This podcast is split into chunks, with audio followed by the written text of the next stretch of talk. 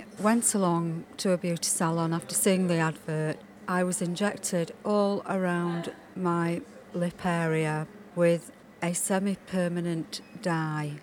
Denise Cramer is married with two children. She wanted to end the chore of daily makeup. The need for lipstick, lip gloss, and the hours spent every week looking good would go. But after two months and £200, her face looks a mess.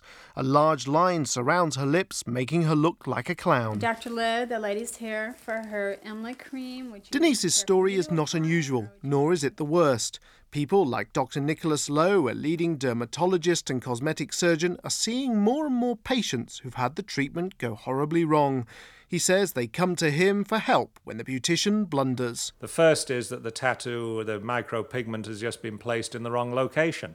So the eyebrow is wrongly placed. It looks abnormal. That's probably the most common problem. Other problems where the pigment's been placed too deep in the skin. So you get a bleeding or spreading of the pigment. And then the other group of problems are a result of infection from poorly sterilized machines and also from reactions to some of the pigment particles. Semi permanent makeup is relatively new in this country, and yet it's available over the counter and effectively on demand. If I show you the mirror, and can you check the colour that you're happy with it? It's dark enough. Yeah, if I just have it a little bit a little bit more sort of. Leading therapist Sujata Jolly has spent many years developing and training practitioners. But Sujata says the overall standard of British training is of concern. There's no national qualification. Schools appear to be springing up all over the country, unregulated and unchecked. I've had uh, clients uh, who've had their eyebrows done black, they've turned green. Uh, they've had eyelining done, which has bled into the skin. These are all wrong treatments, not properly done. I mean, there should be no bleed of color into the skin if it's done properly. Uh, I have heard that people have gone for treatments and there has been blood all over. Properly carried out micropigmentation should not bleed. Nicholas Lowe practices both in Harley Street and Beverly Hills. He's also a professor of medicine at the University College of Los Angeles. He says that the British authorities must now adopt a tougher stance when it comes to regulation. In many parts of America, Denise's treatment would have been carried out under the supervision of a doctor. In the UK, there isn't that requirement. There aren't the uh, requirements for training. Therefore, I'm sure that the standards are more variable. In view of her experience, Denise Cramer agrees with Dr. Lowe. Noreen Raper is the owner of the Elegance Beauty Salon in Leeds, where the treatment took place. She's convinced that her therapist followed all the guidelines, but Denise wants answers to questions. It took weeks before the true swelling went down and the true and obvious look of the line became apparent to me and to everyone else. It has certainly deteriorated to the extent that I am ashamed to, to walk around looking like I do now. Did you ever feel you couldn't speak to us?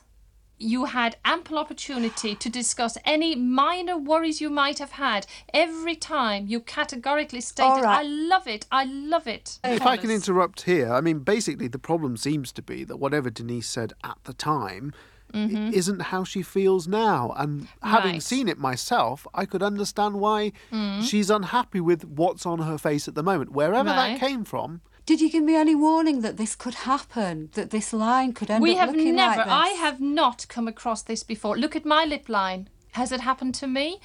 Look at mine. Go and see my nail technicians. We can. No, your lip line doesn't go outside your natural That's lip where line. I wanted it. You wanted Mine big lips. does. You drew it and you wanted it outside because you wanted to extend your lip line. But doesn't this whole thing mean, Noreen, that, that your therapist went along with something that was fundamentally wrong because it was ugly? It looks ridiculous. No, it looked perfect. Before we start, the ladies are sat up and they are asked to look in the mirror and see is that exactly where they want. She drew it on. No, no, and no. It But, but if, fine. if she if she did draw it on, and and you're right, Mm-hmm. then clearly a therapist worth her salt would say, "I'm sorry, I'm not prepared to give you that because you'll look ridiculous."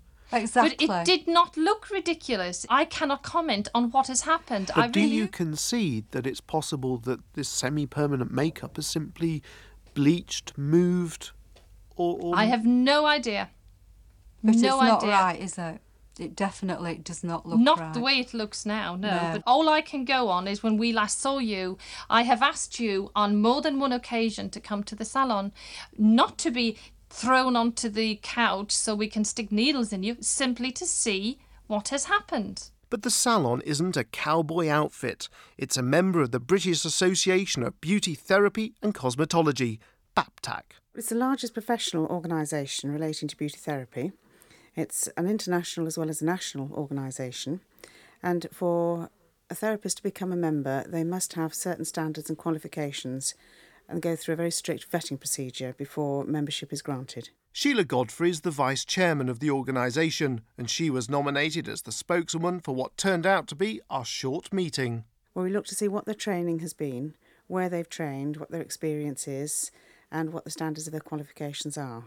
What do you say to the claim, though, that some of your members are not practicing as one would expect them to practice, that they're leaving people with scars, with damage, they're needing laser surgery, that kind of thing? What do you say to that? If there are members, then we need to know who those members are so that further action can be taken by the association and disciplinary procedure will follow. So, disciplinary procedure, what does that mean? It will come before the Board of Council members, and then we have um, a, a disciplinary procedure that we follow that I won't go through on the air. So, why not?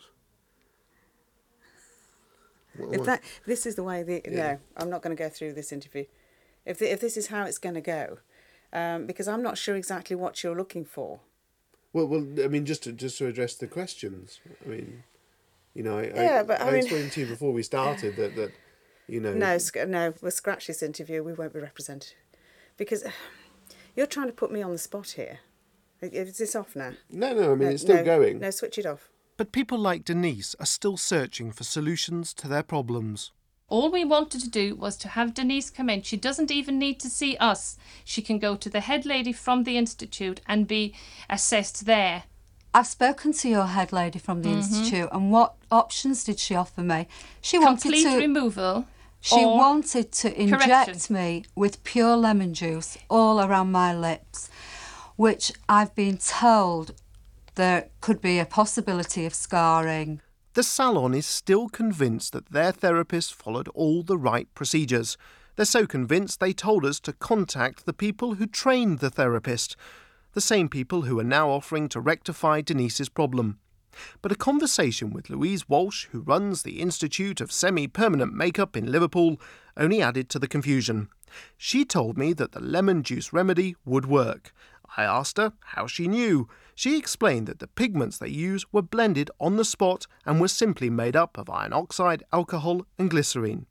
She later changed her story, saying the chemicals were really brought in from North America, but her own mentor and trainer would vouch for her methods and products. We contacted Pam Burns of the International School of Permanent Makeup in Florida. We have found lemon juice to be very effective at removing 40 to 50 percent of the pigment every time it's used. But for people like Denise, they're a bit sceptical. They want to have hard medical evidence. How do you back it up? The father of modern laser techniques is Dr. Adriana Scheibner. Uh, she recommends the use of lemon juice for the shallower removal of permanent makeup. On the basis of what the doctor's saying, you think it's fine to use lemons on Denise and other people then? Yes, it's a very benign form of removal which does not cause scarring.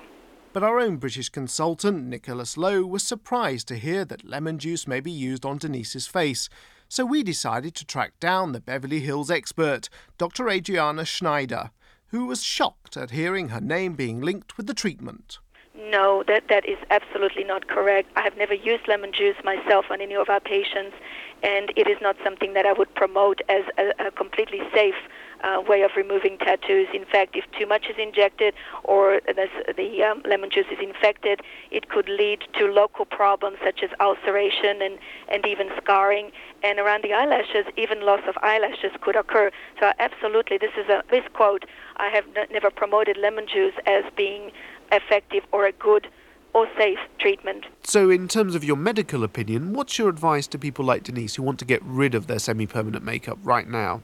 The best way to get rid of permanent makeup or tattoos of any kind is to use two types of lasers, the Q-switched YAG laser and Q-switched Ruby lasers.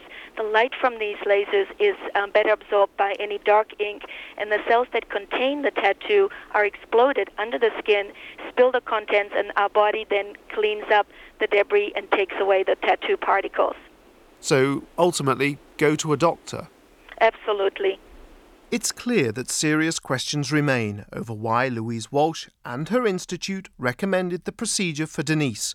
As the controversy begins to grow, Sujata Jolly believes that it's time for the authorities to take action and regulate the whole industry. The industry is very young. There's still a lot to be learned, and I think we better do it now before it's too late.